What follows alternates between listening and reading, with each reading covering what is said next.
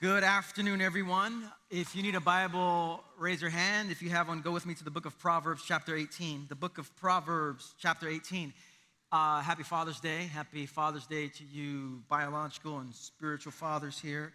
Uh, my name is Rich. I'm the lead pastor at New Life. If this is your first time here, uh, at the end of our service here, I'll be downstairs. Some of our staff will be downstairs as well. So please introduce yourself to us before you walk out of here. Now, we are in a series looking through the book of Proverbs. We're calling it Ancient Wisdom for Modern Times. Two weeks ago, Pete kicked us off talking about uh, the wisdom of prudence. Um, if you haven't heard that sermon, it'll be prudent of you to do so, so um, do that. Last week, I talked about the wisdom of searching for wisdom. Today, we're going to hear about the wisdom of our words, the wisdom of our words. And so, Proverbs eighteen, we'll get there in a moment. Let's pray. Let's invite God to speak to us, the Holy Spirit to move us, um, to translate Scripture into the way we live in the world today. Let's pray. Lord, may the words of my mouth and the meditation of my heart be pleasing to you. O Lord, my rock and my redeemer. Lord, speak to us through the power of your Spirit. Transform us. Meet us right where we are today, but don't leave us there, Lord. Bring us into a greater awareness of who you are and what your son Jesus wants to do in us today. We offer this time to you. It's in Jesus' name we pray. And everyone said, amen. Amen. Most of us in this room have probably heard particular sayings in our homes and in our schools and in our neighborhoods that had to deal with the power of our words. The power of our words. There's a lot of common wisdom that's available to us because deep down inside we know the good that our words can produce and we know the bad that our words can produce. And so growing th- growing up, we heard sayings uh, like this here, sticks and stones may break my bones, but words will never hurt me. You know that's not true. Uh, sticks and stones will break my bones, but words will never hurt me. But we heard proverbs, street proverbs as you will, as it pertains to words. We heard things like this here, if you don't have anything nice to say, don't say anything. I put my mother there. I think my mother originated that whole thing there. I heard it so many times growing up uh, in our home. We've heard uh, illustrations, you know, the toothpaste uh, saying where uh, if, if you, about your words that, that once words are spoken, they can never be taken back. It's just out there. You can't put the toothpaste back into the tube. And so from early on in life, we have heard about the power of our words. We learn early on in the playgrounds that our words can do serious harm and our words can do serious good. And yet this elementary lesson is something that we need to come back to over and over and over again because it's safe to say that much of our sinning has to do with the words that we speak. And so this is a very urgent topic for us today because we live in a very wordy world, a very wordy world. Our, our, wor- our words are more visible than they've ever been before. Our words travel much farther than they ever did before because of technology. But with the advances of technology, there has not been advances in terms of the wisdom that many of us use in our words. This is why so many of the Proverbs speak to the words that we speak. And we desperately need to grow in this area in our lives because what's at stake here is not just having a decent life or a better life. The Proverbs let us know that what's at stake here is life and death. And one of the biggest ways we kill people is with the words that we speak. And one of the greatest ways that we give life to people is through the words that we speak. And so a good diagnostic question for us this morning is this: are the words you are using bringing life or death to the people around you? In your workplace, in your home, in school, are the words that you are using bringing life or death to people around you? As a parent, how would you describe the words you are speaking over your children? Maybe we should ask your children the question. How are the words you are speaking to your children? As a married person, how are the words you're speaking to your husband and wife? As a dating person, how are the words you might be speaking to your boyfriend or, or girlfriend? How would you describe the words you speak to your coworkers and your boss? How would you describe the words you use when someone cuts you off in traffic on Queens Boulevard? We're not going to say those out loud right now. We'll hold that till after the service. How would you describe the words you use for someone voting for that presidential candidate that you can't stand? And so in this respect, it's really a good time for us to take an inventory of how wise our words are. And a couple of weeks ago, Pete introduced us to this spectrum, this, this foolish wisdom spectrum, that on the one side you have the mockers, you have the fools, and you have the wise and the prudent. And as I thought about this spectrum here, I thought that there are really two ways that you can analyze this. You can analyze it in one holistic kind of way. That is to say, are you more of a wise person in your decisions, or are you more of a foolish person in your decisions? Or you can take it by specific category. Because the reality is we can be wise in one area, but be fools in another. You can be wise in your relationships, but be a fool with your money. You can be wise in the exercise of how you use your time, but you can be a fool with how you deal with your anger.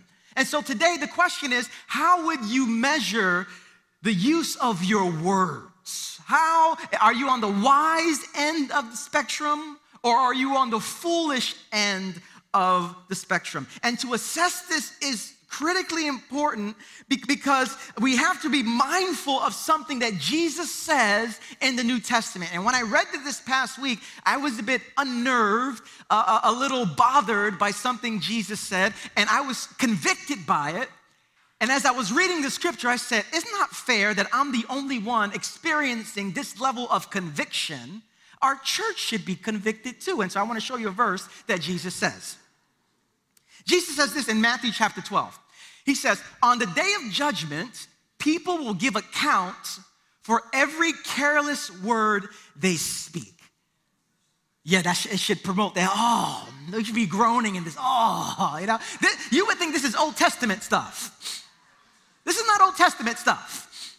This is coming out of Jesus' mouth saying on the day of judgment, people will give account for every careless word they speak. And so this passage that we're going to see in Proverbs and this verse right here should wake us up to pay attention to the words we speak.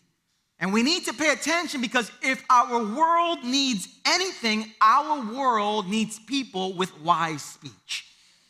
In this political season, our world desperately needs people with wise speech. In our homes, we desperately need people with wise speech. In our workplaces, we desperately need people with wise speech. And so our passage is Proverbs eighteen, beginning uh, verse twenty-one, hear the word of the Lord. It says, the tongue has the power of life and death, and those who love it will eat its fruit.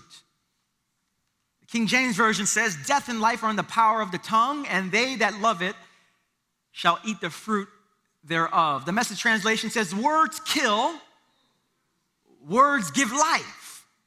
They're either poison or fruit. You choose. The book of Proverbs offers us a way to flourish as human beings, ways to flourish as families, ways to flourish as the community of God. They are tried and tested principles that seek to guide us in a way that helps us to honor God and love people. And throughout the book of Proverbs, there are many themes, but the book of Proverbs has more to say about words than any other theme. More than family, more than money, more than sex. The book of Proverbs has more to say about words than anything else. And so what it's basically telling us is our words matter. Our conversations matter. Whether it's coming in email form, text messaging, blogging, our phone calls, social media, whatever it is, our words matter because much of the tension that exists in our world, in our schools, in our neighborhoods, in our offices, on social media, come as a result of foolish words. And so the text says that there's death and life in the power of the tongue. Now, this proverb is thousands of years old, and yet it remains one of the most relevant pieces of wisdom. First off, it says that death can come as a result of our words. I want to focus on that for a moment. All of us have experienced this. All of us in this room know what it's like to say something that you later regret. Sometimes we know it as we're saying it. It's coming out of our mouth, and we're going, this is bad, but I can't stop. It's like, I cannot stop saying it. We know what it's like to, to speak words that bring death to others. And some of us know it. Some of us need to be told that our words are killing others. Some of us have probably experienced being on the receiving end of these, uh, these death to us, this death words I'm calling them. Someone gossiped about you, death. Someone judged you, death. Someone criticized you, death. Someone compared you to someone else. Why aren't you more like that person? Death. Our tongues have the capacity to be uh, weapons of mass destruction. It's our words that bring about war. It's our words that bring about a separation.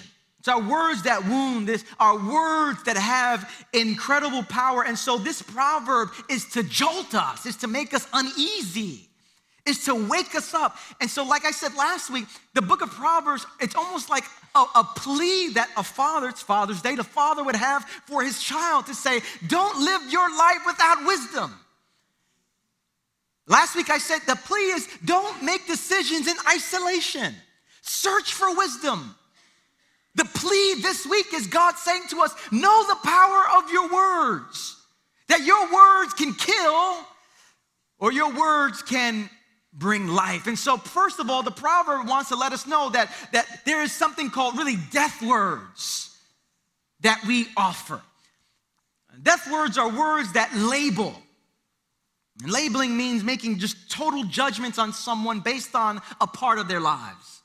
Whether that part is their class or the color of their skin or their religion or their sexual orientation, you are speaking death words by labeling people.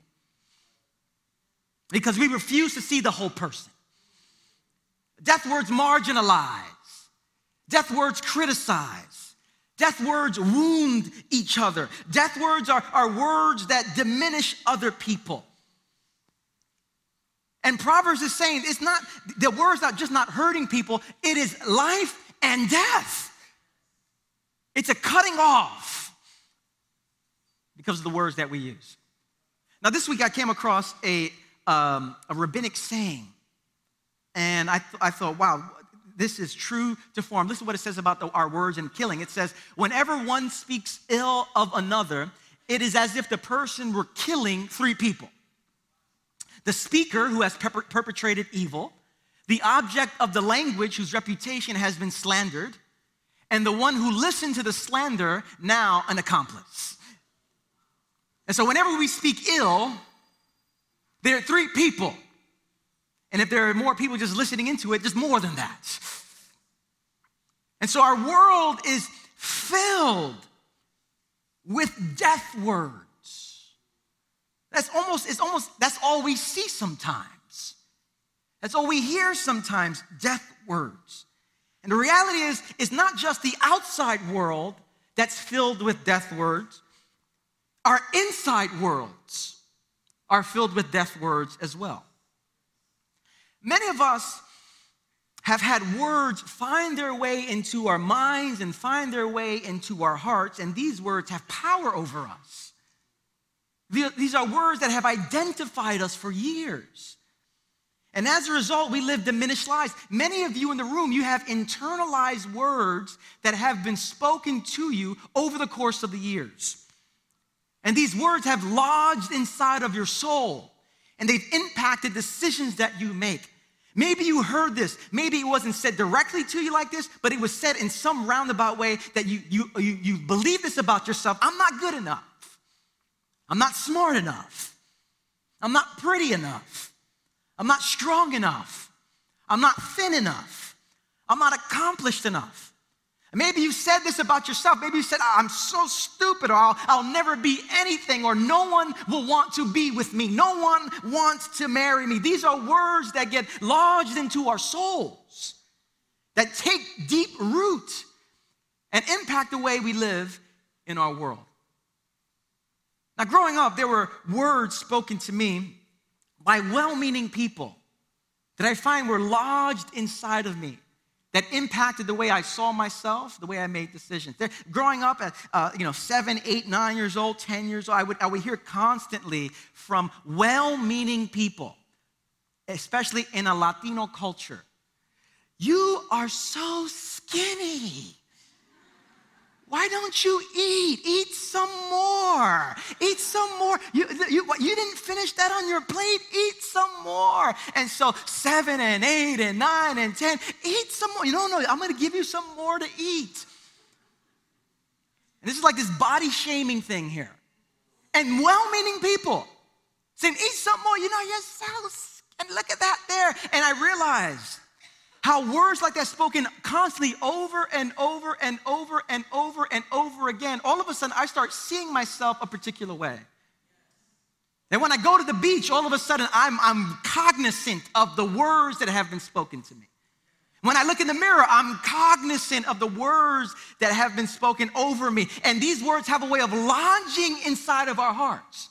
And all of us have heard words to some degree or another like that, whether it's you're too skinny, or you're too big, or you're too short, or your eyes are too small, or your hair is like this, or, you're, or, or you look like that. And all of a sudden, these words lodge inside of us, and they are death words used to diminish us. And that's just what's spoken. Then there's these other messages that the evil one would try to speak into our own lives as well. And we have these words that have been lodged into our souls, diminishing us. And so in, in light of this epidemic of death words in our culture, death words out there and death words in here, we desperately need good news. Because all we hear is bad news. Bad news out there and bad news in here. And we come to church every Sunday primarily to hear good news. And the good news, let me unpack the good news for us this afternoon. The good news of the gospel is this, that death words don't have the last word. Amen. Death words don't have the last word. The good news, I'm just getting started. The good news of Christianity, the good news of the gospel is that death words don't have the last word. The one who has the last word is God. And this is what I love about Jesus, that Jesus is described as being the Word. In the beginning was the Word, and the Word was with God, and the Word was God. And I love that it, Jesus is the Word, because what the gospel writer is letting us know is that Jesus' word can overcome every other word. Jesus' word has power over every death word. Jesus' word has power over every negative word. Jesus' word has power over every word spoken over you, over every word we see out there in our culture. Jesus' word is the last word. His word has power over every word that has wounded you. His word has power over every word that has reshaped and deformed the way you see yourself. And so we declare as the people of God this good news when we gather on Sunday morning, that we are not subjected to these death words. We're subjected to another word. That those death words have no power over us because of Jesus. His word is to break those words. And once we embrace the reality that God's word over you is your identity, these other words begin to lose their power. Jesus experienced this himself. Before Jesus began his ministry, what I love about it is, is he gets baptized, he comes out of the water, and when he comes out of the water, there is a voice, the Father speaking good words over his Son. And he comes out of the water, the, the Holy Spirit comes as like a dove, and then the words say, "This is my Son, in whom I'm well pleased." What I love about that is the timing of when Jesus received that word. Because you would think Jesus should have received that word after he did something. Jesus, it would make sense after Jesus healed ten lepers, that after he healed them, a voice would come out of heaven and say, "Did you see that? This is my son, in whom I'm well pleased." After Jesus walks on water, you would expect the voice to say, "Did you see that? This is my son, in whom I'm well pleased." After he resurrected Lazarus from the dead, a voice should have come out of heaven right there. "This is my son, in whom I'm well pleased." But what I love about the voice of God and when it comes to Jesus is God's words comes to Jesus before Jesus did anything. Before he healed anyone, "This is my son, in whom I'm well pleased." Before he walked on water, "This is my son, in whom I'm well pleased." Before he raised Lazarus from the dead, "This is my son, in whom I'm well pleased." Before he resurrected himself from the dead, "This is my son, in whom I am well pleased." The Father speaks good words over Jesus, and those good words got inside Jesus' life so much that the evil one's words couldn't get in.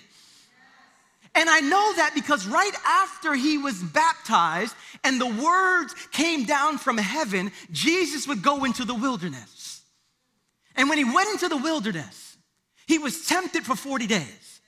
And the temptation was for Jesus to, to, to say, to, to not allow that word that had been spoken over him to identify him.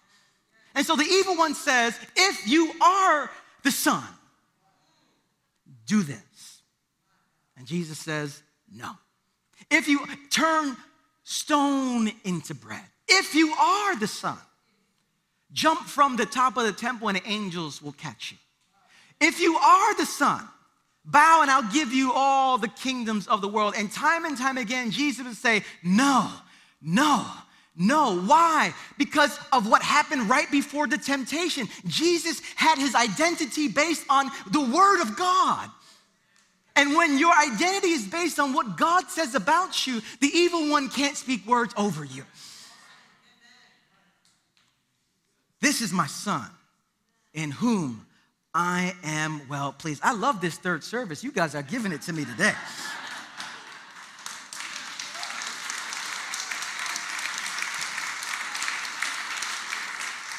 Let's do this next week again. I'm just like, man, this is, we, we're feeling good today. It's Father's Day. We're feeling really good today.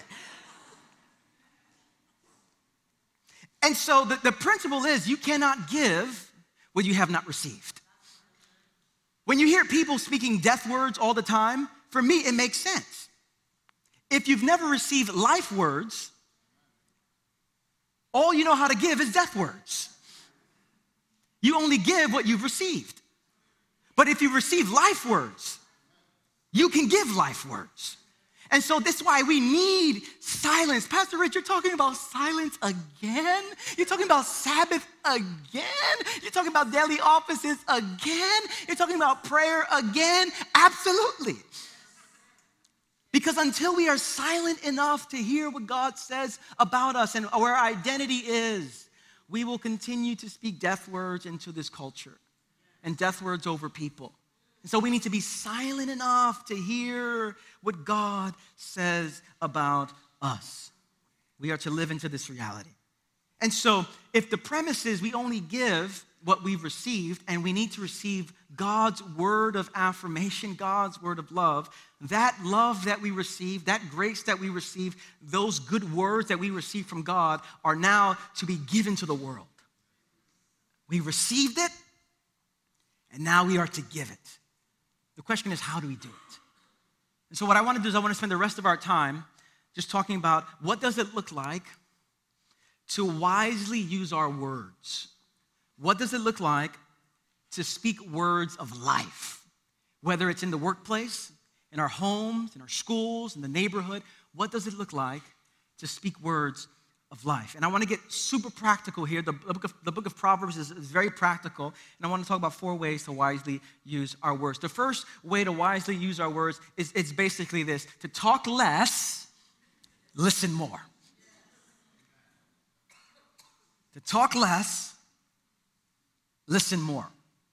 I love what Proverbs ten says. It says, in the multitude of words, sin is not lacking, but he who restrains his lips is wise. One of the best ways to use our words is to use less of them. And I don't know about you, but very often, the less I talk, the better I do. Not in this context here, not, not right now, we're not talking right now, but in life. Very often, the less I talk, the better I do. But I don't always live this way. I've made promises that I can't keep because I'm just talking. Oh, I'll do that, of course I'll do that.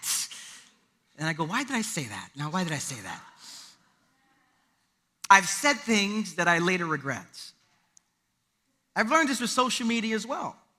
There are times where I've gotten into a, a heated discussion about an issue, and I know I'm about to cross the line. Something is just brewing inside of me. I saw, you ever see something that someone posts or a picture, and all of a sudden something is rising inside of you, and I start start typing, and I'm going like, and whenever you move your head like this here, you know it's not a good sign. When you start going, I'll tell you what I'm gonna tell, I'll tell you what. Whenever you're ahead, pay attention to your head when you're on social media. If your head is going back and forth like this, do not press send. This is wisdom right here. Whenever the head is all over the place, I'll tell you, I'll tell you whatever. Don't press send.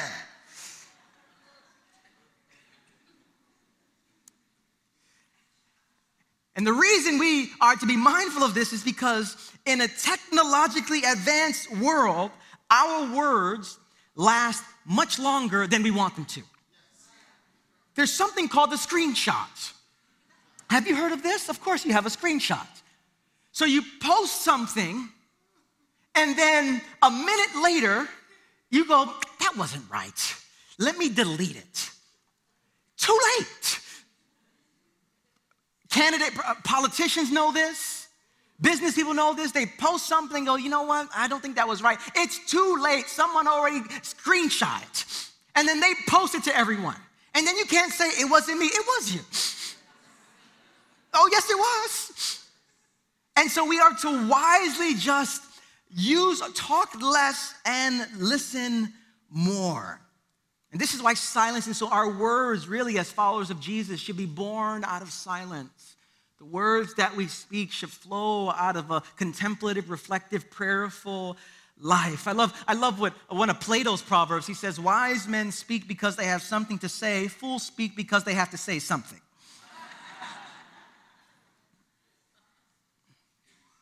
The wise speak because they have something to say. And so we are to talk less and listen more. How do we use wise speech? How do we speak words that give life? Well, second, when you are angry, wait to speak. Now, this is not, this isn't stuff you've never heard before. This is just a refresher for us. When you are angry, wait to speak. Sometimes we need minutes, hours, days, weeks to speak. When we're triggered by something, we live in a world where everyone knows what I think seconds later. I'm gonna, I'm gonna, I'm gonna let them know what I think. But here's the problem. Much, much of the words that we speak, whether face-to-face, whether online, they don't flow out of reflection. They flow out of like reactivity. Not reflection, reactivity. There's absolutely time for anger. It's a good emotion. Jesus, God gave us anger. It's a good emotion. But in our anger, we are often prone to wounding others. And so, let me ask you the question. Have you said something in anger this past week?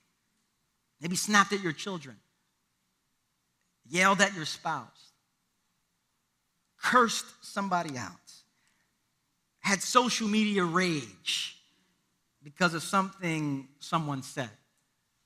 One of the Proverbs says, a fool gives full vent to his anger, but a wise person keeps themselves under control. Now, this is hard. This is difficult. Because in heated moments, whether face-to-face or online, it almost feels like physiologically, like I have to say something. Like, oh, oh I, I have to. I, I just, I cannot, I have to. Physiologically, my body, I'm going to die if I don't say something. It feels like that sometimes. Now, I'm not advocating for us to, to stuff our anger. Not at all. But what would it look like for us to be more reflective about our anger? To go deeper into our anger? The question is, why am I so angry about this? What has been triggered inside of me? Where did this come from? Because many times our anger is displaced. And so we get home, we step on our, our kid's toy, and we lash out on the kid. It wasn't about the kid. It was something that happened at work. But we never took the time to really reflect about our anger, to process our anger, and many times it gets displaced. And so when you are angry, wait to, and, and we need to talk about, we need the power of God. We need the power of God for this. The power of the Spirit to do this. And so when you're angry, uh, talk less, listen more. When you're angry, wait to speak. The third is this. How, how do we speak wise words? How do we speak words that give life? Well, third is be willing to tell the truth, even if the cost is high. Be willing to tell the truth, even if the cost is high.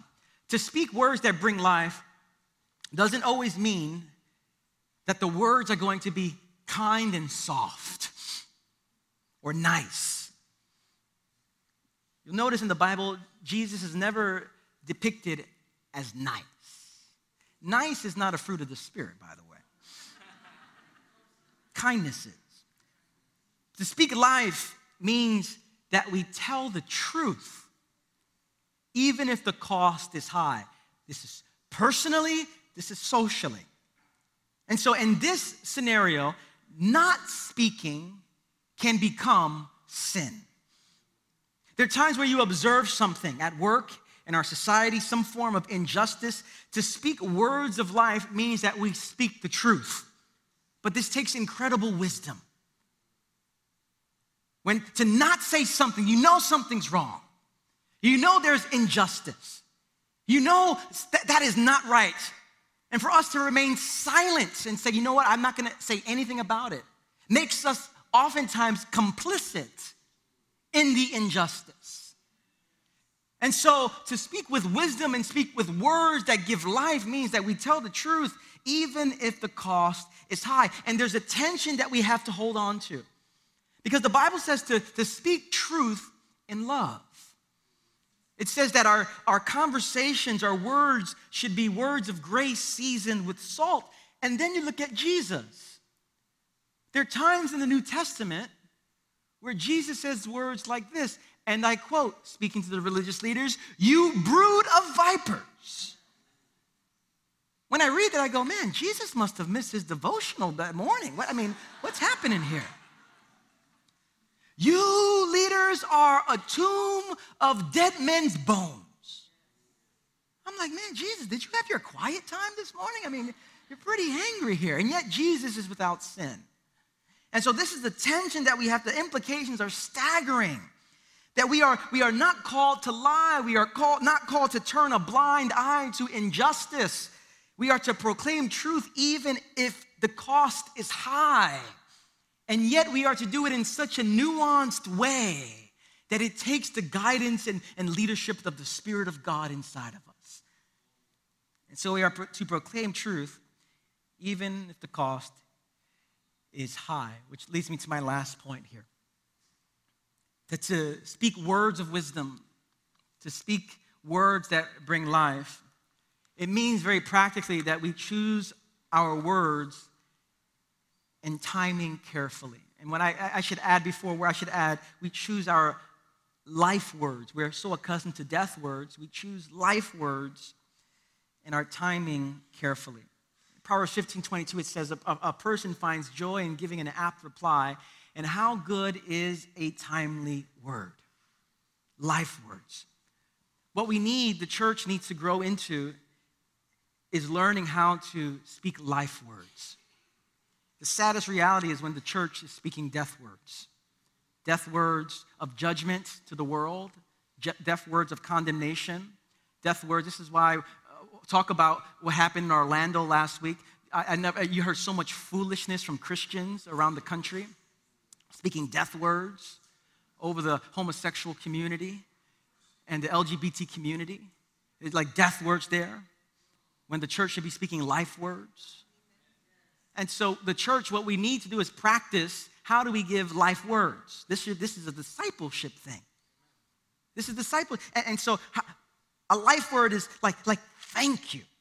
But not just thank you in some kind of like generalized. I mean, we're thoughtful about our thank yous. As a people of God, we give thought to thank yous. We say thank you for taking out the garbage and putting another bag in the thing as well. I noticed you did that. I noticed you, you, you, you, you put the dishes away and then you loaded the dishwasher as well. Oh, thank you. Our, our, our, our thank yous should not just live in the realm of generalities. They need to live in the realm of specificity. We have to be specific about the thank yous. Words like, I love you. To friends and to family members and to children.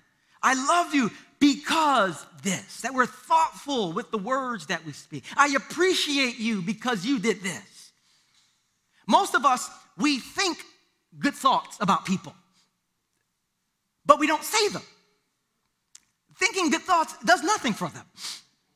We, we are to actually say, we are to bring encouragement and compliment, and we don't compliment people with a preface, prefacing our statement by saying something like this: don't let this go to your head. I sense the conviction of the Spirit in the room here. Uh, don't, don't let this go to your head, but you sang a nice song. Don't let this go to your head, but you did a good job there. What's, what's so bad about prefacing statements with don't let this go to your head is, number one, it's this. It's a judgment on that person, thinking that they're going to let any uh, uh, uh, compliment go to their head. So you're already making a judgment about someone. But secondly, it presupposes that we live every day of the week receiving words of affirmation and encouragement. Our world, you are more prone to hearing death words over you than life words. And so we don't need to preface statements with don't let this go to your head. We just need to say, hey, you did a great job with that, and here's why. We need to learn how to speak life words to people. We're modeling the way of God. We're modeling the way of Jesus, speaking life. Life and death is in the power of the tongue. And so this is really the invitation this week. The invitation is, is, is which of these do you need to grow in this week? Don't take four, that's overwhelming. Take one. Where, where are you having a hard time in your current following of Jesus, in your current discipleship? Maybe it's talking less and listening more. And you're saying, Lord, this week, help me to talk less and listen more. Maybe you're, you're the type of person, when you get angry, you, you give a full vent to your anger. And, and today, Lord, this week, help me to wait to speak. It's, it's almost, it's gonna feel like a crucifixion to wait, but we're taking up our cross. Be willing to tell the truth even if the cost is high. For, for some of us in this room, we are afraid to speak up because our identity is in what people are gonna think about us, not about what we're sensing God calling us to say, and choosing our words and timing carefully. So my invitation is that we would choose one. We would be led by God and by the grace of God, that we would grow in the wisdom of our words. And the reality is this. The reality is this is one of the more difficult messages to live. By God's grace, by the work of the Spirit inside of us, we can make progress. But from time to time and from day to day and from hour to hour, we will miss the mark. But here's good news. God says, I know about your lies. I know about your broken commitments. I know about your exaggerations. I know about your death words. I know all of that. But in Christ, I forgive you. And in Christ, I can transform you.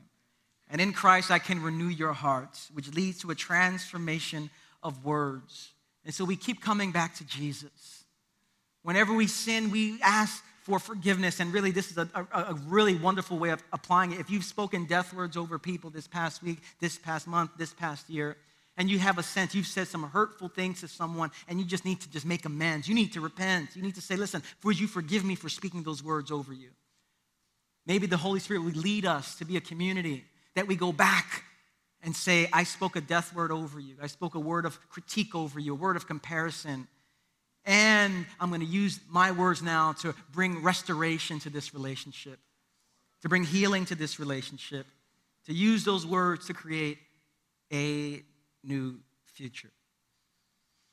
And so let me invite you to close your eyes. Let me invite the worship team to come forward, and I want to give us a moment of private confession, and then we're going to pray a prayer of confession together aloud. Let's take a moment or so just to pause. Maybe you want to ask God for forgiveness. Maybe you want to ask God for liberation. How is the Holy Spirit speaking to you this afternoon? Let's pause and then we'll pray a prayer of confession together.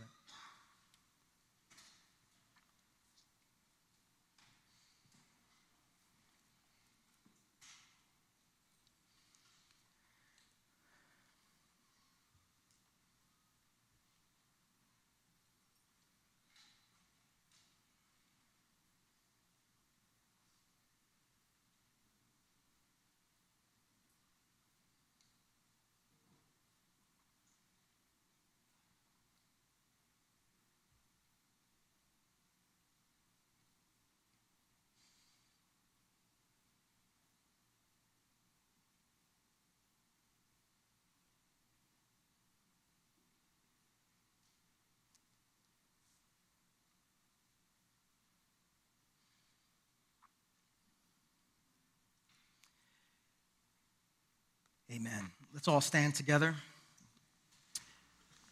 There's a prayer of confession here on the screen, and I want us to pray it aloud together because this is our way as a church. We just don't deal with our sins privately. As a people of God, we confess our sins publicly. We're basically saying to each other, I'm in the same boat as you are, and you're in the same boat as I'm in. That we all have to grow in this area. By confessing, we say, Lord, this is where we failed, but Lord, this is where you forgive, and how you offer life to us. And so as the people of God here in Queens, New York City, let's pray this prayer together. Holy God, we know we have hurt one another with our words. We know we have acted against your rule of love. We know that we sin. We also know that you love us and forgive us in Christ. So help us speak wise words that bring life. And in all we say and do, may we bring glory to your name. In Jesus' name, amen. Let's all sing together.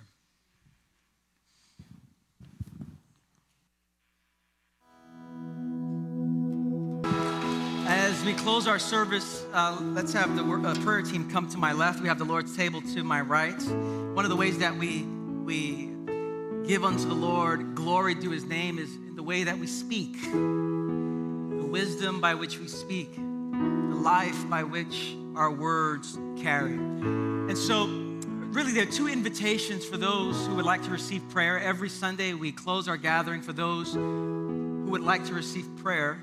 And there's two uh, people, two types of people in this room that might want to respond. First are those of you that you are carrying these death words, these words that have diminished you, these words that have identified you, you've internalized them. As a result, you see yourself a particular way. You make decisions, sometimes foolish, destructive decisions based on what has been spoken over you. And in Jesus' name, Jesus wants to break off words, break off curses. He wants to offer life. And that's why we close with prayer for those who would want to receive the life-giving words of God to break death words that have so dominated us. And the work of discipleship is coming back over and over to the voice that says, you are my son. Coming back over and over to say, to the voice that says, you are my daughter in whom I'm well pleased. That's discipleship, coming back to that voice. And so if you want to receive maybe freedom today, uh, something of the power of God, you can come forward. Maybe you're not even a Christian today. A friend invited you.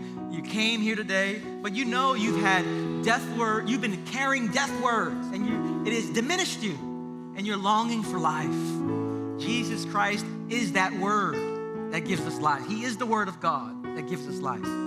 And so you can come forward. We would love to pray for you. The second, for, for those of you that you have been speaking death words, for whatever reason, you just know your speech has been out of control. Your speech has been foolish. And as a way of repenting, you've been judging others, labeling, criticizing, and you just want to say, Lord, forgive me. Fill me with your spirit. May I speak life and not death. You cannot give what you have not received. So however God has been speaking to you today through scripture, uh, you can respond to that. And to my right, we have the Lord's table. The word became flesh and dwelt among us. The word died for us, resurrected for us. When we take bread and we dip it into a cup, we say, Lord, may our words shape us. May we embody your words in concrete ways. And so you can come and receive the bread and the cup as well. But as we close, let me invite you to open your hands towards heaven to receive a blessing. We close every gathering like this as a posture of receiving. This is a benediction. A benediction is to speak well of, good words. We live in a culture that's used to bad words, death words. We come together as the people of God to hear words of life.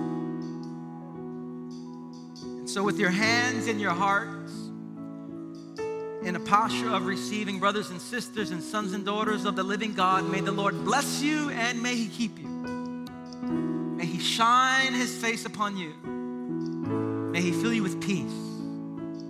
And may you walk out of this building in the power of the Holy Spirit, receiving the word that says, you are my son. You are my daughter in whom I'm well pleased.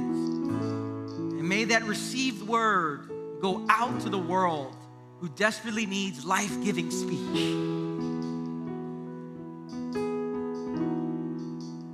May you receive the love of God this week. May you hear the voice that calls you his beloved. And may you offer words of life everywhere you go. I bless you all in the strong, in the beautiful, in the life-giving name of Jesus. And the people of God said, amen. Grace and peace, everyone.